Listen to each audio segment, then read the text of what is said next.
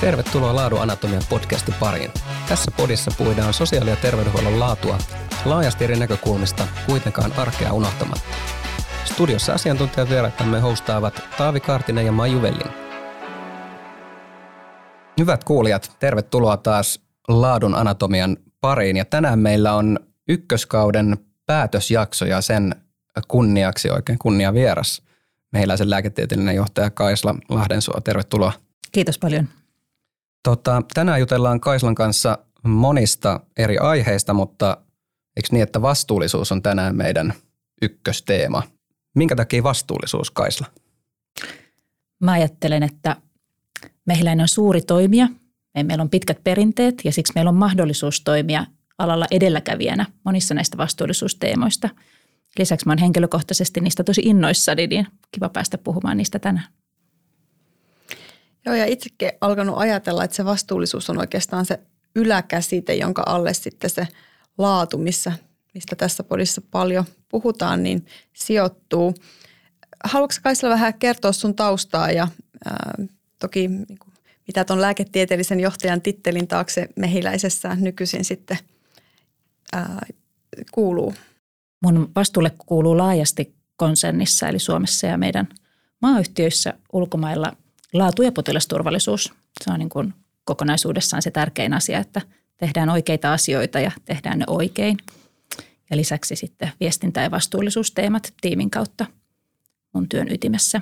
Lisäksi on saanut tässä reilu vuoden ajan nyt tehdä myös liiketoimintaa, olla siitä vastuussa meidän yksityisten terveyspalveluiden yksikössä tuolla Ympyrätalossa ja se on ollut tosi hyvä kokemus tässä rinnalla ja oikein, oikein hyödyllistä. Suosittelen kaikille tota, niin asiantuntijapoluilla oleville niin harkitsemaan ja kokeilemaan myös sitä operatiivisen johtamisen puolta. Mä oon nyt mehiläisessä seitsemättä vuotta. Sitä ennen olin pitkään HUSissa. Mä oon psykiatri taustaltani, lisäksi terveydenhuollon erikoislääkäri. Ja kliinisen työn lisäksi sain siellä olla mukana rakentamassa aikanaan terveyskylän mielenterveystaloa. Niitä ensimmäisiä netteterapioita lanseerattiin ja niin edelleen – Lisäksi olen aloittanut tutkimustyön aikanaan jo kansanterveyslaitoksella, joka on jo historiaa, eli sitten THL. Tein siellä pitkään tutkimusta ja, ja, ja edelleen tutkimus on jollain tavalla mukana. Saan, saan kahta tosi fiksua väitöskirjatyöntekijää ohjata. Ähm, sitten lisäksi ne on ollut niin kuin mun päätaustalla HUS ja THL, mutta olen saanut tehdä myös käydä oppimassa Kustonisoi Duodecki, millä tehtiin semmoisia elintapavalmennuksia. on pyörähtänyt lääketeollisuudessa ja konsulttimaailmassa. Ja mä ajattelen, että mun nykytehtävä on niin laaja ja monipuolinen, että aivan kaikesta tästä kokemuksesta on tosi paljon hyötyä. Ja tietenkin tota, edelleen mä pidän ihan hirveästi potilastyöstä ja pidän siitä kynsihampain kiinni. Eli, eli psykiatrivastaanottoa pidän. Mä myös kognitiivinen psykoterapeuttikoulutukselta, niin silloin tällä muutama lyhyt terapia-asiakas myös. Tämmöinen kokonaisuus. Mä en itse asiassa tiennyt, että sä oot ollut mukana tekemässä näitä nettiterapioita, niin ehkä me joskus sitten haastatellaan Kaislaa myös näistä niin kuin digistä ja, ja etänä tuotettavasta mielenterveydestä, mutta jätetään se toiseen jaksoon. Mutta tänään puhutaan laadusta ja vastuullisuudesta. Ja ehkä mä voisin lähteä liikkeelle siitä, että mitä tämä tämmöinen niin kuin yritysvastuu niin kuin sotealalla oikeastaan tarkoittaa? Miten sitä voisi vetää yhteen? Meidän tärkein, ylivoimaisesti tärkein vastuu on tuottaa korkealaatuista hoivaa ja hoitoa. Ja, ja siinä samalla pitää hyvää huolta meidän ammattilaisista. Et se, on, se on se ykkösasia. Yritysvastuuseen kuuluu lisäksi vaikka tämän ESG-viitekehyksen mukaan kuin E niin kuin environment, ympäristö, social responsibility on tätä, mitä kuvasin, hoitoa, hoivaa, ammattilaisten hyvinvointia ja lisäksi governance, avoin, avoimuus, hyvä hallinto. Tämä on tiivistettynä se kokonaisuus ja kyllä nämä ympäristöasiatkin on, on ihan tätä päivää sotealalla. Se on lähtenyt jo paljon aikaisemmin liikkeelle esimerkiksi naapurissa Ruotsissa. Siellä on ihan itsestään selvää, että myös sotealan kuuluu miettiä näitä ympäristöasioita ja onneksi nyt myös Suomessa – aletaan olla siinä ajattelussa pitkällä. Joo, tämä on ehkä itselläkin äh, kehitys tai, tai niin kuin ajatus kehittynyt tässä vuoden puolentoista mittaa paljon siinä, että, siitä, että mitä niin kuin ymmärtää sillä vastuullisuudella ja meidänkin vastuullisuusohjelmaa katsoo, että siellä tosiaan se laadukas hoito ja hoiva on, on ytimessä ja sitten osina sitä nämä yritysvastuun ehkä perinteisemmät osa-alueet. Mm, jos vähän puhuttaisiin siitä meidän hoivan ja hoidon laadun ytimessä olosta, sä mainitsit, että siihen social kuuluu myös tämä henkilöstöstä hyvin niin kuin huolehtiminen, että ainakin tuossa potilasturvallisuuden suhteen ymmärretään, että se henkilöstön turvallisuus, työturvallisuus ja, ja sitten potilaiden ja asiakkaiden turvallisuus liittyy toisiinsa. Mutta miten muuten niin kun tätä HR-näkökulmaa siihen vastuullisuuteen, niin pystytkö avaamaan sitä, että, että miten ää, sotealalla ää, vastuullisuus näkyy siinä? Meidän yrityksen näkökulmasta me ollaan valtavan iso toimija ja me ikään kuin sidotaan niin tuhansien ja tuhansien ammattilaisten työpanos. Me, meillä on valtava määrä tämän alan ammattilaisia ja mä ajattelen, että meillä on silloin velvollisuus käyttää se työpanos järkevästi. Eli siitähän silloin tällöin niin kuin pohditaan ja vähän niin kuin haastetaankin ja kritisoidaan, että missä ammattilaisten kuuluisi tässä maassa olla. He on julkisin varoin koulutettu ja mä ajattelen, että meidän velvollisuus on luoda semmoiset hyvät sujuvat työolot, hyvät työkalut ammattilaisille, että he voi tehdä työtään mahdollisimman sujuvasti, laadukkaasti ja tehokkaasti. Joo, ja se, että miksi mä tästä halusin ensin puhua, niin se, että se ammattilaisten hyvinvointi, se suoraan heijastuu myös siihen hoidon ja hoivan laatuun, eikö vaan? Että jos me halutaan, että meidän asiakkaat ja potilaat saa hyvää apua, he voi hyvin, niin sitten meidän täytyy pitää huolta meidän ihmisistä. Joo, se on, se on täsmälleen näin. Ja, ja se on kiehtovaa, miten uudestaan ja uudestaan se vanha totuus pätee, kun me tutkitaan meidän – yksiköitä missä tahansa liiketoiminnassa ja meidän niin ulkomaan yksiköissäkin, niin ne yksiköt, joissa on niin kuin paras asiakastyytyväisyys, on, on myös paras kliininen laatu, paras henkilöstötyytyväisyys ja ne tekee myös parasta tulosta. Että nämä ilman muuta menee käsi kädessä nämä asiat. Jos joku, niin tuommoinen pitäisi olla kannustin kaikille niin kuin esihenkilötyössä oleville, mutta myös totta kai sillä niin kuin työyhteisössä kelle tahansa, jotka – jotka tota, on, on jossain päättävässä asemassa. Miksei myös ihan tavallisille työntekijöillekin, että sillä, että mä luon hyvää ympärilleni ja pidän tästä työyhteisöstä huolta, niin se johtaa niin kuin positiiviseen kehityskierteeseen ja, ja niin kuin positiivisiin tuloksiin kaikilla muillakin osa-alueilla, eikö vaan? Toit tuon ympäristön vielä, tai nostit sen tuossa aikaisemmin, niin pystyisitkö pikkusen avaamaan vielä, että minkälaisia asioita mehiläinen tekee tämän niin kuin ympäristöteeman ää, parissa? Joo, tähän teemaan liittyy isoja asioita ja pieniä asioita. Ja, ja isoin asia, mihin me pystytään vaikuttamaan, on se, miten meidän asumisyksiköissä, minkälaista energiaa me käytetään, miten niitä yksiköitä lämmitetään. Et se on niin kuin kokonaisuudessaan merkittävin asia. Ja lisäksi meidän, meillä on paljon, tarvitaan autoja meidän käyttöön, että onko ne sähköautoja vai, vai mitä ne on ja niin edelleen. Ne, ne on niin kuin kokonaisuudessaan iso asia, mutta lisäksi on paljon pien, lukuisia pienempiä periaatteellisia asioita, joista muodostuu pieninä puroina myös isompi virta. Ja tämmöisiä pieniä yksityiskohtia on paljon, kun käytetään tulosteita. Pystytään toteuttamaan järkevissä tilanteissa etävastaanottoa, ettei tarvitse liikkua potilaan eikä aina ammattilaisenkaan ja niin edelleen. Mutta nämä, nämä asiat ei ole yksinkertaisia, kun taas kun me tuotetaan tosi paljon digipalveluja, ne kuluttaa myös sähköä ja sillä on merkitystä, miten se sähkö tuotetaan, että tässä aina voi niin kuin lopittomiin miettiä tätä ketjutusta. On siitä erityisen tyytyväinen. Mehiläinen on nyt sitoutunut tämän Pariisin ilmastosopimuksen mukaisiin aika koviin tavoitteisiin. Ja tota, niitä kohti mennään. Meillä on moneksi vuodeksi eteenpäin siihen tiukat raamit ja suunnitelmat. Ja lisäksi me tehdään paljon ilmastotyötä. Sä tiedät Maiju siitä ehkä enemmänkin. Joo, me ollaan tota, liitytty vastikään tämmöisen Climate Leadership Coalition CLC-järjestöön ähm, mukaan, missä on paljon suomalaista yritysjohtoa ja missä muun muassa sitten ilmasto- ja terveysteeman ympärillä, mutta monen muunkin ilmastoaiheen ympärillä äh, yritykset tekee yhteistyötä, halutaan vaikuttaa asioihin ja, ja viestiä niistä. Toki saada myös siihen oman kehittämiseen sitten – apuja. Ja kyllä mä näkisin, että tämä, mistä mainitsitkin, tämä Pariisin ilmastosopimus ilmastonmuutokseen sitoutuminen, eli puhutaan Science-Based Targets aloitteesta, SPTI, niin, niin se on niin kuin iso kokonaisuus, mitä me tehdään ilmaston eteen. Ja musta se on tosi hienoa, että – koko ajan lisääntyy ymmärrys siitä, että miten sote-sektorilla nämä asiat on tärkeitä myös. Suomessa on arvioitu, että 6,5 prosenttia hiilijalanjäljestä tulee sote-sektorista. Että ei se niin kuin mitätön ole, mutta että mun mielestä meidän merkitystä lisää se, että me terveydenhuollossa nähdään myös niitä seurauksia ja tullaan näkemään yhä enenevästi, mitä ilmastonmuutos aiheuttaa väestön terveydelle – ja meidän pitäisi mun mielestä sitten myös pitää ääntä siitä, että se on myös äh, ihmisten terveyskysymys ja itse selviytymiskysymys, että me saadaan ilmastonmuutosta jarrutettua. Just näin. Ja, ja musta tämä vuoropuhelu Maiju sun ja mun välillä on hyvä esimerkki siitä, miten ilmasto- ja ympäristöasiat tulee osaksi lääkäreiden työtä ja ajattelua. Eli Maiju oot mun tiimissä laatuylilääkäri – Mulla on ihan briljantti laatutiimi kokonaisuudessaan. Meillä on hallinnollinen ylilääkäri ja laatujohtaja ja laatupäällikkö myös mukana. Ja aivan luontevasti nämä ympäristöasiat kuuluu siihen. Että kun me mietitään, että jokaisella yksiköllä pitää olla oma ympäristösuunnitelmansa, jossa mietitään aivan arkisia asioita tota, kierrätyksestä alkaen ja, ja sosiaalipalveluissa mietitään ruoan hävikkiä ja, ja tehdään maukkaampaa ruokaa, jotta, jotta niin kuin sitä syötä se määrä, mitä tehdään ja niin edelleen. Niin tämä, nämä uskon, että yhä luontevammin nämä tulee osaksi sote-ammattilaisten työtä ja pohdintaa.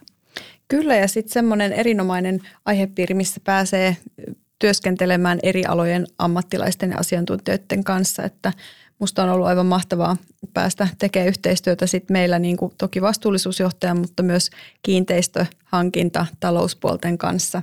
Että se on tälle niin kuin lääkärille tosi, tosi suorastaan niin kuin silmiä avaavaa oppia, että mitä kaikkea tuolla muualla touhutaan, niin tosi tärkeä. Mutta että niinhän se on monessa asiassa. Tarvitaan, vaikka, vaikka ollaan niin sotealan organisaatio, niin tarvitaan monien eri alojen asiantuntemusta sitten, että pystytään vastuullisesti ja laadukkaasti toimimaan. Mm, se on just näin.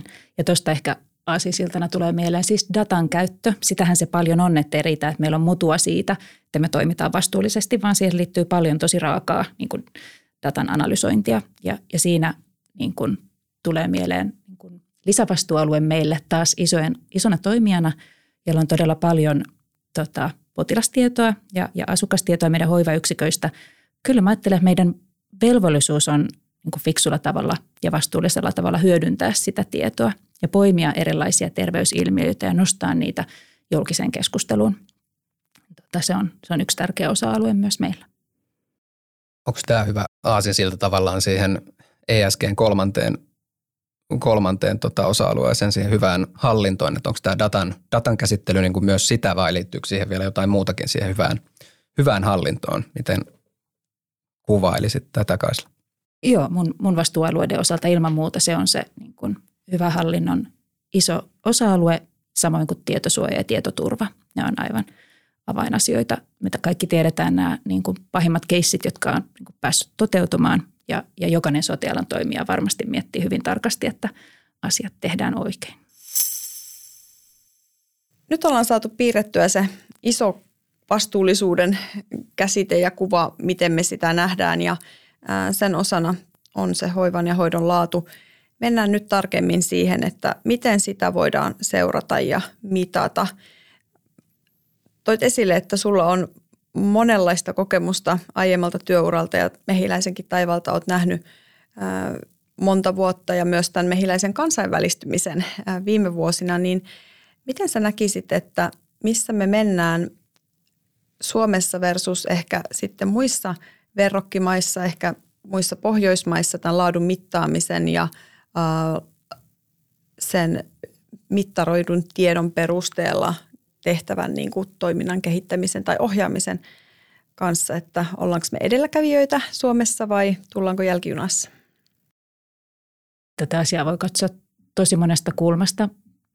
Jos mä aloitan laaturekistereistä, nehän on muissa Pohjoismaissa jollain tavalla edellä. Ne, ne pitää paljon tietoa sisällään, niitä on monelta erikoisalalta ja niitä hyödynnetään tosi hyvin.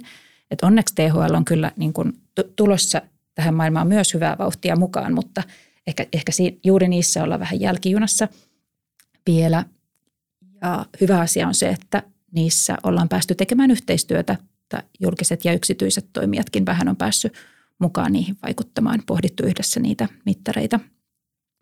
Miten sitä dataa hyödynnetään, se varmasti vaihtelee tosi paljon erikoisaloittain ja toimijoittain, mutta haluaisin uskoa, tai mä ajattelen taas, että siihen on taas velvollisuus, että, että kun meidän potilaat ja asiakkaat näkee sen vaivan, että he tuottaa meille tietoa, niin kyllä meidän pitää myös sitä fiksusti käyttää. Tulee oikeasti hyödynnettyä. Sitten jos mietitään muuta, mitä tehdään, niin me tiedetään meidän niin kun Ruotsin toimijoista, siellä terveyskeskukset saa valtavan hyvin tietoa alueelta, niin Landstingetistä. He, heillä on paljon niitä mittareita, joita me ollaan niin kuin käsipelillä yksi kerrallaan rakennettu. Esimerkiksi erilaisista lääkityksen käytöistä, onko monilääkitystä, onko hoitosuunnitelmat ajan tasalla ja niin edelleen. Ja ne on semmoisia, mitä me ollaan niin mehiläisessä niin kuin vähän kerrallaan 2017 alkaen lähdetty tekemään. Ja siinä työssä mä ajattelen, että äm, Suomessa ollaan ehkä vähän sitten edellä muita maita, että yksityisetkin toimijat on pystynyt alkaa tuottamaan tämmöistä laatudataa. Tiedän, että meillä ja kilpailijoilla seurataan hyvinkin tarkasti ä, paljon sitä niin kuin kliinistä työtä. Ja, ja siinä mä ajattelen, että se oleellinen, että miten, miten niitä mittareita valitaan, niin aivan oleellista on, että sen pitää kiinnostaa niitä itse ammattilaisia. Et, et, et he saa niin kuin sitä kautta palautetta, että miten he toimii verrattuna oman alansa kollegoihin, vaikkapa PKV-lääkemääräämisessä tai antibioottien määräämisessä tai missä tahansa muussa. Kirurgit pystyy vertaamaan niin kuin leikkaustensa jälkeen kansainvälisillä standardoiduilla mittareilla leikkaustuloksia ja niin edelleen. Että sen, sen pitää olla ammattilaiselle kiinnostavaa, muuten sillä datalla ei ole niin paljon arvoa. Eli, eli tässä ajattelen, että ollaan päästy kyllä taas toisaalta Suomessa hyvää vauhtia. Tämä olikin hyvä kysymys tai, tai ehkä hyvä vastaus tähän mun seuraavaan kysymykseen, että mistä ne mittarit niin kuin putkahtaa? Kuka ne päättää, että mitä kannattaa mitata tai miten ne kannattaisi valita? Tai jos, jos sitä ei ole tehty ollenkaan, niin miten siinä hommassa voisi päästä niin kuin alkuun? Jos lähtisin nyt puhtaalta pöydältä, niin katsoisin ilman muuta niin kuin kansainvälisiä verrokkeja. Ja niin kuin Yhdysvalloissa tehdään tosi hyvää työtä Cleveland klinikillä ja muualla hyvinkin spesifisti, että vähän riippuen, että, että lähdetkö tekemään sairaalan laatumittareita vai mitä muuta siellä päästään niin kuin tosi tarkkoihin yksityiskohtiin. Saa, saa hyvää mallia, ne on julkisesti saatavilla. Eli toisaalta se niin kuin kansainvälinen vertailtavuushan olisi mahtavaa, että sitten kun sä näet sen ison vaivan, että sulla on tekninen valmius ja – sä oot saanut sun niin kuin oman kentän myös motivoitua siihen, että sitä mittaamista voidaan tehdä, niin että sitten sä pystyisit vertaamaan niitä numeroita johonkin. Niin se, olisi, se on niin kuin hyvä, yksi, yksi hyvä palkinto siinä. Ja erityisen tarkasti varmasti katsoa, kannattaa katsoa niin kuin lähi, lähitoimijoita Euroopassa, Pohjoismaissa ja Suomessa. Jonkun verran asiakastyytyväisyyteen liittyen voi tietysti katsoa ihan muitakin kuin sotealaa. Sekin on välillä virkistävää katsoa, niin mitä muualla tehdään. Mitä me ollaan keskusteltu meidän Saksan maayhtiön kanssa, niin sanotaan vielä ö, kun muutama vuosi takaperin oli vähän semmoista ajatusta, että, että siellä olisi liki mahdotonta lähteä seuraamaan ammattilaisten tekemistä. Että siellä on, tuntuu, että semmoinen niin vahva oman arvon tunto ja autonomia ammattilaisilla – ja, ja heidän työnsä seuraaminen olisi jollain tavalla järkyttävää. Mutta nyt maailma menee eteenpäin ja, ja nyt näyttää vahvasti siltä, että päästään sielläkin yhteistyössä. Nyt aloitetaan antibioottien käytön seuraamisesta, tämmöinen hyvin klassinen mittari ja, ja jatketaan siitä eteenpäin ja se on tällä hetkellä tosi innostava. Onkohan tämä just eri maiden terveydenhuoltojärjestelmien erot yksi selitys siihen, että miksi terveydenhuollossa ei olla saatu määritettyä kansallisesti tai kansainvälisesti – niitä mittareita, että mitä seurataan ja raportoida. Että jos mietitään vaikka ää, ympäristöasioita tai niitä talousasioita, hallintoon liittyviä asioita, niin niistä on jo säädöspohjaisesti aika tarkkoja speksejä, että mitä pitää raportoida ja näin, mutta että terveydenhuollossa ei ole. Että se kai tässä on se vaikeus ollut, että, että meidän pitää päättää, että mitä me lähdetään mittaan ja raportoimaan itse, koska ei ole sovittu yhteisesti, että mitä ne on. Niin, näinpä. Et, et mä ajattelen, että käypähoito, joihin on laitettu Suomessa tosi paljon yhteisiä varoja ja resursseja, on, on yhdenlainen sopimus ja kyllä sieltä pystyy poimimaan tiettyjä mittareita, mutta juuri näin, että niin kuin aivan kirkkaasti niin kuin joka alalle sopivia mittareita ei ole niin semmoisia, jotka ihan meidän arkeen sopisi, niin niitä on yllättävän vähän olemassa. Mutta silti se, semmoista, niin kuin sen ei tarvitse hidastaa tätä työtä. Kaikki toimijat voi miettiä, mitkä on niin kuin heille olennaisia asioita. Ihan niin kuin vastuullisuustyössäkin me pitää tehdä se olennaisuusanalyysi. Et ei, ei meillä ole yhtä tärkeää kuin kemian teollisuudelle miettiä jotain niin kuin ympäristön saastumista, vaan mietitään, mikä on meille oleellista. Niitä mittareita lähdetään kehittämään. Ja, ja ennen kaikkea vielä toistan itseäni se, että se niin kuin kenttä on siihen motivoitunut. Se, se on se iso työ ja sitten, että saadaan se tekninen mittaus järjestymään, niin siitä se lähtee rullaamaan. Ja, ja sen jälkeen sitten, jos me saadaan niin kuin kansallista ohjausta tai EU-tason ohjausta, niin sittenhän se on jo helppoa. Sitten meillä on kulttuuri valmiina, tekniikka valmiina, ei muuta kuin viilataan ja vaihdetaan mittaria. Toki silloin häviää semmoinen trendin seuranta, voi vähän kärsiä, mutta tota, yhtä kaikki mä ajattelen, että tässä työssä voi silti mennä eteenpäin, vaikka standardit on vielä vähän – suppeat. Niin ja näinhän te olette mehiläisessä ennen mun aikaa jo niin tehnyt, että mittarit on otettu käyttöön ja nyt me sitten muokataan ja varmistetaan, että me ollaan niissä, missä on jotain kansallisia yhteisiä mittareita olemassa. Tai esimerkiksi tässä asiakas- ja potilasturvallisuudessa nyt on aika paljonkin tullut ja tulossa niin kuin uutta niin sitten, että ollaan, ollaan vertailukelpoisia. Mutta se on tosiaan näin, että on jo se mittaamisen kulttuuri olemassa ja työkaluja, mitä käyttää, niin se on paljon helpompaa.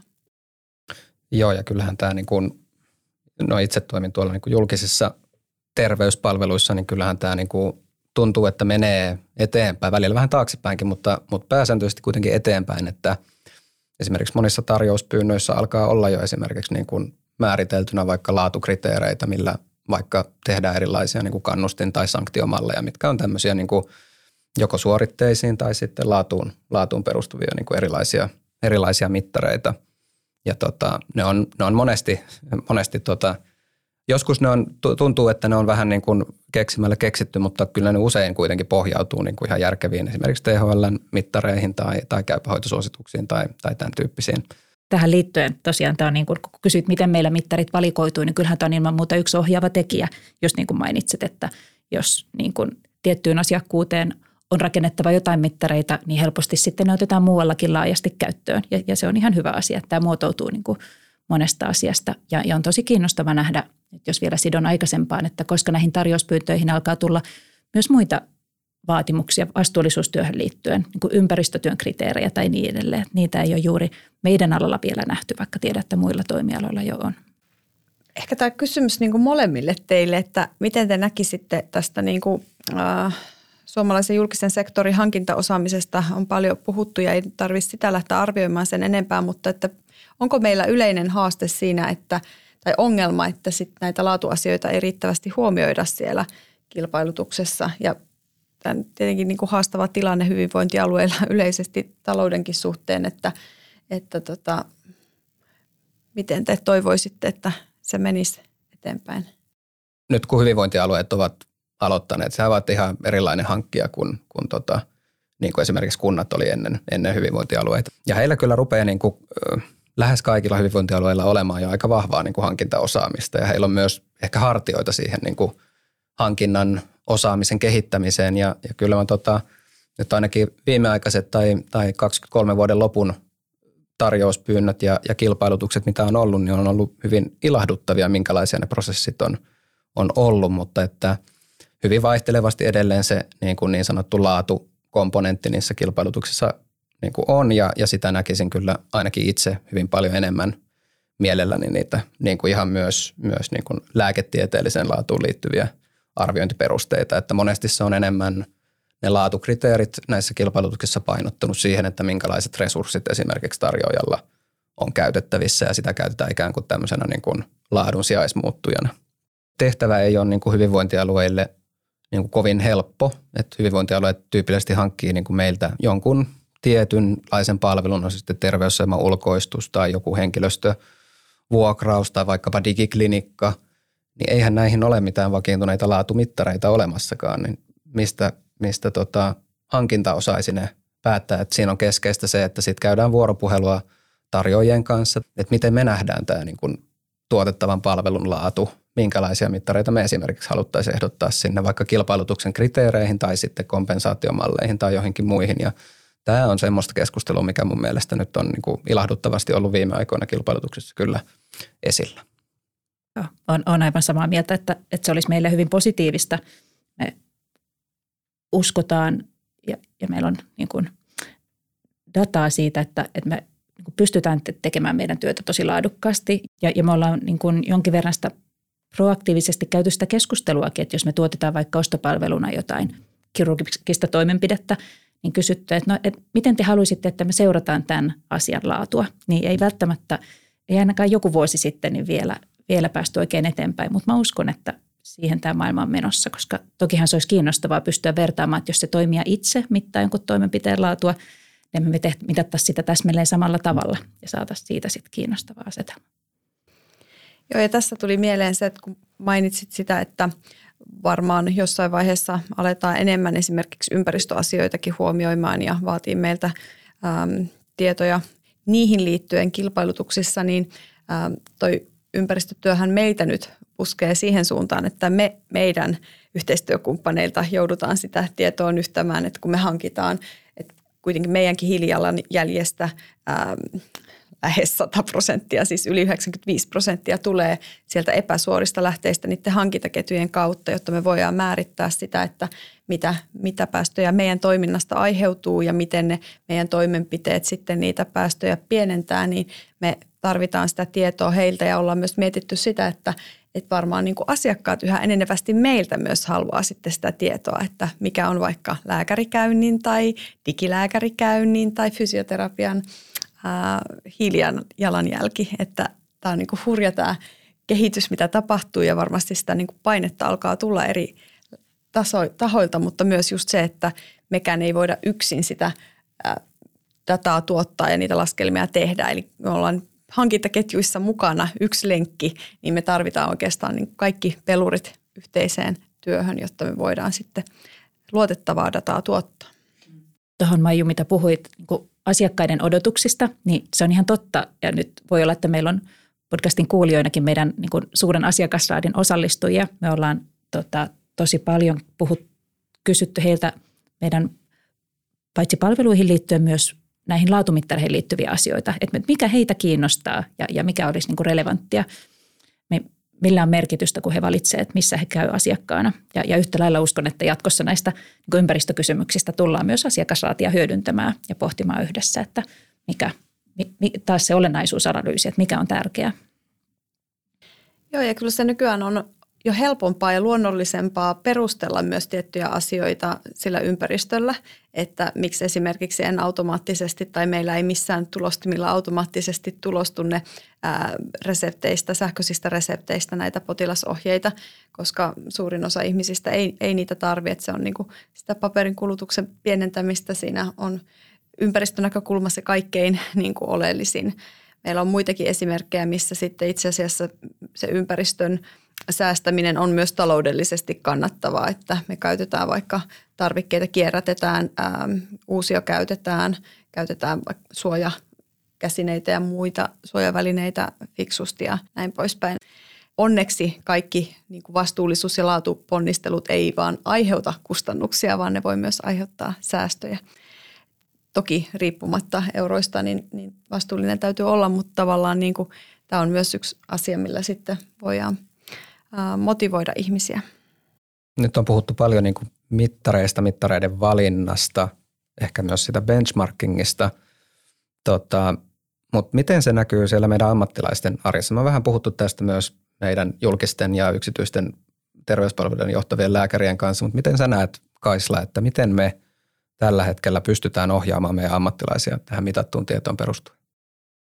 Ehkä pakko sanoa niin heti alkuun, että tietenkin on niin, että meillä jokainen ammattilainen lähtökohtaisesti itse, itse vastaa työstään ja siitä, että on, niin kuin, tiedot on ajan tasalla ja me autetaan siinä sillä, että niin kuin, tosiaan näitä niin kuin ammattilaisia kiinnostavia mittareita ja dataa tuodaan heidän näkyvilleen. Eli meillä on ollut jo useita vuosia semmoinen Mehdogin selain versio, josta tota, ammattilaiset näkee tiettyjä poimittuja mittareita omasta työstään, vähän riittyen minkä erikoisalan lääkäri on, mutta siellä on juuri näitä mainittuja PKV-lääkkeiden määräämistä, antibioottien määräämistä, onko valinnut oikean antibiootin missäkin tekemisessä, missäkin tilanteessa. Sitten on myös näitä niin kun Duodeckimin vältä viisaasti suositusten mukaisia asioita. Seurataan esimerkiksi yskänlääkkeiden määräämistä ihan pienille lapsille ja, ja niin edelleen. Eli tätä, tätä tietoa tuodaan ammattilaisille. Ja lisäksi toki se kaikki ne kanavat, joita pitkin meidän potilaat pystyy antamaan palautetta ja toisaalta tekemään itse laatupoikkeamia, nehän on myös niitä palautteita lääkäreille. Ja meillä on niin kuin tosi sujuvat ja hyvät ja systemaattiset niin kuin prosessit siihen, että se, se data myös meidän ammattilaisille kantautuu. Miten sitten me kuitenkin seurataan täällä, täällä myös niin kuin, äh, konsernitasolla sitä, sitä dataa, minkälaisiin toimenpiteisiin meillä voisi johtaa, jos me havaitaan, että laatumittareissa tapahtuu jotain muutosta tai on johtanutkin tietyissä tilanteissa. Eli nyt, nyt me puhutaan terveyspalveluista ja tässä on varmaan vähän erilaiset prosessit julkisissa ja yksityisissä terveyspalveluissa. Nämä äsken mainitsemani mittarit koskevat nimenomaan yksityisiä palveluja. Julkisissa varmaan aikaisemmassa jaksossa Henri Ärölä puhukin tota, niistä enemmän, mutta yhtä lailla ää, pystytään tietoa tuottamaan myös, myös siellä vähän riippuen, mikä on se kunnan potilastietojärjestelmä ja mitä tietoa sieltä saadaan poimittua. Mutta tiedän, että meidän joissain terveyskeskuksissa on ihan sovittu, että, voi, että katsotaan yhdessä säännöllisesti sitä dataa ja, ja sieltähän nähdään sitten tietysti sitä vaihtelua, että joku lääkäri tekee enemmän tota, vaikka kuvantamislähetteitä kuin joku toinen lääkäri, vaikka heidän niin kuin hoitamansa potilasjoukko olisi suunnilleen samanlaista, niin sitä yhdessä katsotaan sitä dataa ja se on pohja avoimelle keskustelulle. Ja minusta se on tosi hyvä kulttuuri, että ei ole automaattisesti mitään tavoitelukua esimerkiksi tämmöisessä mittarissa, mitä, mihin pyritään, vaan keskustellaan siitä, että mitkä asiat siihen vaikuttaa, että jossain tilanteessa tarvitaan kuvantamista ja missä tilanteissa se on ehkä suorastaan niin kuin liikasäteilytystä potilaalle – ja, ja vastaavalla tavalla sitten taas yksityisissä terveyspalveluissa, jossa me pystytään itse hallinnoimaan niitä mittareita ja niitä rakentamaan, niin meillä on nyt kunkin yksikön vastaavalle lääkärille semmoinen näkymä, dashboard, jossa he näkee niin kuin jokaisen ammattilaisen kohdasta niitä lukuja ja siellä nousee punaiselle semmoiset tapaukset, jossa se poikkeaa niin kuin siitä mediaanista se kunkin lääkärin tietty kliininen tunnusluku ja se on pohja sille, että siitäkin käynnistyy semmoinen avoin keskustelu sen ammattilaisen kanssa. Ja joskus se, että lääkäri vaikkapa määrää reippaasti enemmän antibiootteja kuin saman alan kollega, niin todella niin kuin tarkoittaa sitä, että on, on niin kuin ehkä aukkoa osaamisessa ja, ja tarve lisäkoulutukselle ja niin edelleen. Ja joskus taas asiat voi olla ihan perusteltuja, vaikka PKV-lääkkeissä on semmoista, että onkin nimenomaan niin kuin kipupotilaiden hoitamiseen – erikoistunut lääkäri tai, tai mitä tahansa muita esimerkkejä, niin silloin se on niin kuin, voi olla aivan perusteltua, mutta, mutta ei näissäkään kannata niin kuin liian helpolla päästää, vaan oikeasti perusteellisesti pohditaan se asia läpi. Ja joskus voi olla myös niin, että jos se data on systemaattista ja, ja potilaaltakin on tullut tietynlaista palautetta, niin, niin kyllä joskus voidaan sitten päätyä siihen, että, että ei ole enää mahdollisuuksia yhteistyöhön tietyn ammattilaisen kanssa, jos ei edes niin kuin – ei ole motivaatiota tai, tai kykyä lisäkoulutukseen. Noissa palveluissa, missä olen ollut itse mukana, niin kyllä sitä dataa ainakin tuntuu, että käytetään tosi sillä tavalla niin kuin ajantasaisesti ja oikea-aikaisesti, että niitä mittareita oikeasti seurataan ja sieltä tehdään niitä nostoja säännöllisesti, eikä se ole vaan silleen, että aina katsotaan peruutuspeiliin niin vaikka vuosi takaperin, koska siinä ajassa ehtii jo muistut haalistua ja, ja kultaantua, mutta tota, ehkä keskeistä on se, että niin kuin reagoidaan saman tien, kun havaitaan niitä poikkeamia ja yhdistetään ne niihin palautteisiin, mitä tulee asiakkailta ja kollegoilta ja toki esihenkilöiltä. Ja, ja tässä olisi niin kuin, ää, tämmöinen niin jatkuva prosessi, eikä niin, että se on, katsotaan vaan niin kuin otantana joskus aina silloin tällöin sitä dataa. Kyllä, ju, juuri näin. Ja, ja, ja ihan samalla tavalla meillä sosiaalipalveluissa, siellä ehkä eri tavalla ei puhuta niin kuin yksittäiseen ammattilaiseen kohdistuvista mittareista, mutta yksiköillä on niin kuin todella hyvä tie, ajantasainen tieto siitä, miten siellä mennään, onko, onko monilääkitystä, onko keitä hoidetaan vuoteeseen, onko ulkoilutukset toteutunut ja niin edelleen. Ja niihin kyllä hyvin ajantasaisesti reagoidaan ja, ja laatupoikkeamia tehdään paljon. Se kulttuuri on tosi hyvä, niitä laatupoikkeamaraportteja tehdään. tota, sitten niistä päästään yhdessä keskustelemaan, niin uskon, että koko maassa on tällä alalla menty paljon eteenpäin.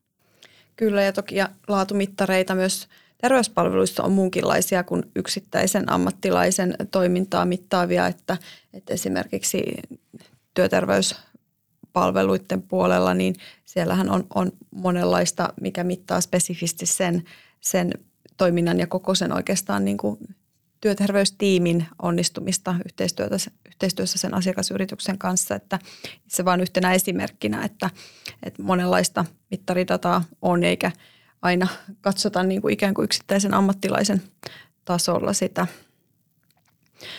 Varmaanhan tässä myös on, on kuitenkin yksi halu olla, olla avoimia sekä sisäisesti tosiaan avata sitä dataa ammattilaisille, mutta myös mehiläinen on ollut edelläkävijä siinä datan avaamisessa ulkoisesti, eikö vaan? Mikä siinä on ollut ähm, tahtotila? Joo, mä ajattelen, että se osa tätä niin kun ehkä hallinnollista vastuuta, jos näitä nyt jotenkin haluaa eritellä, että me näytetään läpinäkyvästi, mitä meillä tehdään. Ja me ollaan haluttu rakentaa nimenomaan semmoinen niin elävä mittaristo, joka on julkinen. Eli, eli siellä niin kuin kullakin mittarilla vähän niin kuin eri väliajoin on, on jatkuvasti päivittyvä tieto – ja, ja sillä nimenomaan pyritään siihen, että, että näytetään, miten meillä menee, jotta meidän eri sidosryhmät sen pystyy näkemään. Ja me näytetään siellä myös mittareita, joissa me ei ole päästy meidän omiin tiukkoihin tavoitteisiin. Ja mun mielestä se on juuri sitä hyvää kulttuuria ja avoimuutta, että sitäkin dataa näytetään. Mutta se tällä hetkellä noin 30 mittarin kokonaisuus on pienen pienin joukko vaan niitä – satoja mittareita, joita meillä on käytössä ja, ja se ei ole niin kuin hirveän helppo valinta ollut, mitä, mitä siellä juuri nyt näkyy ja siinä on erilaisia historiallisiakin syitä ja, ja kuulijoille ja vinkkinä, me ollaan kovasti tekemässä niissä nyt uudistamistyötä, eli, eli halutaan, että ne on jatkossa entistä paremmin ja kiinnostavammin esillä, niin se on hyvin taustat selitetty ja, ja ne näkyisi myös mobiilissa tosi fiksusti, niin sitä odotellessa. Laatuun liittyy tai laadun mittaamiseen liittyy myös paljon haasteita, eikö vaan, ja niitä on tässä nyt vähän niin kuin ehkä sivuttukin, että, että esimerkiksi nyt uudenlaisiin palveluihin ei ehkä vielä ole olemassakaan niitä, eikä olla ehkä ihan yhteneviä sen suhteen, että mitä me ajatellaan, että mikä on laadukasta. Tai kuinka monta mittaria niin kuin riittää sanomaan, että joku tietty palvelu niin kuin on, on laadukasta, mutta miten se kokonaiskuva laadusta tavallaan muodostuu? Miten sä näet asian? Palaan äm, siihen aikaisemmin mainitsemaani nelikenttään. Eli kyllä mun mielestä aika hyvän kuvan saa laadusta, jos asiakkaat ja henkilöstö on tyytyväisiä, laatu on kunnossa ja, ja vielä toiminta on kustannustehokasta, niin sillä pääsee jo tosi pitkälle. Eli kyse on ehkä tämmöisestä niin kuin, tai englanniksi se on niin kuin balanced scorecard, mutta joku tämmöinen viitekehys, missä on huomioitu niin kuin kaikki keskeiset elementit. Jokaisesta löytyy joku joku mittari, niin se on hyvä lähtökohta, millä joka, jotain jonkun palvelun laatua esimerkiksi voitaisiin mitata. Just näin. Ja, ja taas pitää miettiä, että, mi, että mikä se on se oleellinen, että meillä vaikka niin Länsi-Pohjassa keskussairaala, niin siellä on tietenkin painotettu vähän eri asioita kuin meillä yksityisten terveyspalvelujen sairaaloissa. Ja siellä on niin kuin tehty ihan hirveän hyvää työtä myös. Siellä on tosi hyvät tota, kompaktit mittarit, joita on pitkään pystytty seuraamaan. Ja, ja vaikeus on myös kyllä, joskus myös voi olla niin, että mittari alkaa niin kuin huonolla tavalla ohjata sitä toimintaa. Se vanha sanonta että sitä saa mitä mittaa, niin si- siinäkin pitää olla varovainen, ettei sitten käy niin, että, että vääristetään tekemistä vaan mittaamisen vuoksi.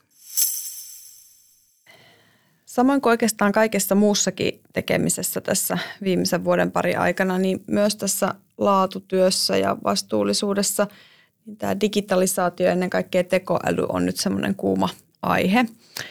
Mekin ollaan siitä mietitty niin kuin sen hyödyntämisen kohteita ja kaikenlaisia ideoita heitetty ilmaan, mutta mitä sä niin kuin näkisit ää, näiden asioiden suhteen, mitä nyt tänään on puhuttu, niin mitä tekoäly mahdollistaa meille kenties muutaman vuoden sisällä tai No tässä aikamäärä tuntuu, että lyhenee koko ajan, että, että nyt niin kuin voi jo heittää, että varmaan vuodessakin tapahtuu jo aika mm. paljon, paljon nähnyt tämän kehityksen viimeisen vuoden aikana. Mutta.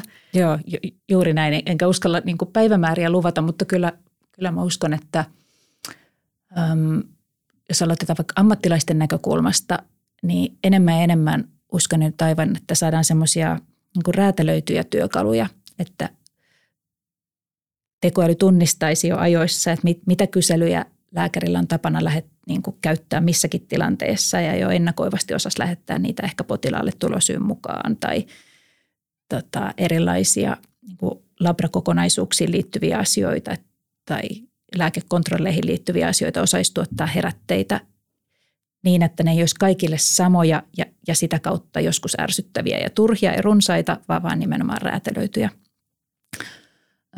Potilaiden näkökulmasta mä näen tosi paljon mahdollisuuksia niin kuin erilaisessa motivoimisessa. Että niin kuin me kaikki tiedetään, että, että kyllä niin kuin tietoa potilailla on siitä, miten, niin kuin, mitkä elintapat olisi järkeviä ja, ja että lääkäriohjeita ja fysioterapeutin ohjeita kannattaisi noudattaa, mutta on mahdollista, että tekoäly voisi löytää semmoista niin kuin yksilöllistä motivoimista, että mikä, mikä kellekin sopii ja sitä kautta niin kuin saada enemmän potkua siihen itsehoitoon. Ja taas meidän niin kuin niin kuin talon tekemiselle. Meillä on paljon ihmisiä it ja mielettömiä niin kuin datan käytön osaajia, niin tota, me ollaan vähän pohdittu, kun me ollaan käytetty, niin kuin mainittiin aikaisemmin, me hyödynnetty meidän potilasdataa, nostettu sieltä erilaisia niin kuin terveysilmiöitä niin, että meillä on itsellä valmiina jo joku kysymyksen asettelu. Mutta kyllä minua kutkuttaa se ajatus, että, että me voitaisiin kysyä tekoälyltä, että minkälaisia uusia ilmiöitä on nyt nähtävillä – varmaan siihen pitää jotain pikku lisäsaatetta laittaa, mutta että se olisi enemmän semmoista, että meidän tarvitsisi etukäteen itse tietää niin tarkasti, mitä me ollaan etsimässä, niin mä luulen, että sieltä voi tulla jotain hyvin jännittävää jatkossa. No miten tähän laatuun ja vastuullisuuteen, niin minkälaisia tai, tai minkä, mitä muita trendejä sä näet, että tässä lähivuosina tulee, tulee tota, nousemaan ihan eri tavalla kuin aikaisemmin? Öm, no mä uskon, että ajan henkeen monimuotoisuuskysymykset erittäin hyvällä tavalla tulee olemaan pinnalla niin tota, potilastyössä kuin ihan niin kuin ammattiyhteisöissä. Se on hyvää kehitystä. Lisäksi tämä tota, erittäin hyvä työkalu meillä on nyt tämä kansallinen asiakas- ja potilasturvallisuusstrategia. Ja uskon ja tiedän, että se ohjaa tällä hetkellä tosi monen toimijan työtä. Ja, ja pienenä nostona sieltä niin erityisesti tämä niin potilaiden osallistaminen – on, on tosi kiinnostava mahdollisuus, paljon enemmän kuin minkään asiakasraadin kautta. Meillä onkin tulossa, me pidetään meidän oman laatutiimin työpajatapahtuma helmikuussa ystävänpäivänä ja, ja sille olla, sinne ollaan kutsumassa asiakkaita mukaan vähän suunnittelemaan tätä strategian jalkautusta ja, ja, ja siellä täällä Helsingin yksikössä tota, tehdään remonttia, suunnitellaan uusia toimintoja, siihen otetaan mukaan potilaita suunnitteluun, niin – Minusta on hyvä, että näitä strategioita tehdään. Kyllä se ohjaa sitä ideointia ja ajattelua ilman muuta. Joo, se oli suorastaan neroleimaus meillä, kun me mietittiin tätä osallistumis, osallistamisen ja ää, mukaanoton niin kuin lisäämistä ja että et me kokoonnutaan sitä pohtimaan, että no eikö meidän pitäisi jo siinä vaiheessa sitten osallistaa asiakkaat ja potilaat ää, sanomaan, että miten he haluavat osallistua ja vaikuttaa, niin, niin tota, näin tämä kehitys kehittyy. Varmaan tuokin on sellainen ajatus, että ehkä kymmenen vuotta sitten olisi ollut aika vieras ajatus, mutta nyt se tuntuu täysin luontevalta ja mahdolliselta, että me voidaan kutsua asiakkaat ja potilaat mukaan meidän sisäisiin palavereihin. Kyllä, ja ehkä tekin voitte podcastiin kutsua tai kysyä konsultaatiota, että mistä meidän potilaat olisivat kiinnostuneita kuulemaan seuraavissa jaksoissa. Niin, tai oikeastaanhan tässä tuli nyt se ajatus sitten, että mistä me saataisiin se asiakas potilas vieras tänne. Että nyt jos linjoilla on joku innokas podcast-tähti, niin voi laittaa meille viestiä. Ehdottomasti. Ja mä luulen, että näihin ajatuksia, näihin tunnelmiin on loistava lopettaa tämänkertainen Laadun anatomian jakso. Ja Laadun anatomian ensimmäinen kausi. Kiitos kaikille, kun olette ollut matkassa. Ja kiitos Kaisla miellyttävästä ja mielenkiintoisesta haastattelusta. Kiitos teille. Kuullaan siis ensi kaudella. Moi moi. Moi moi.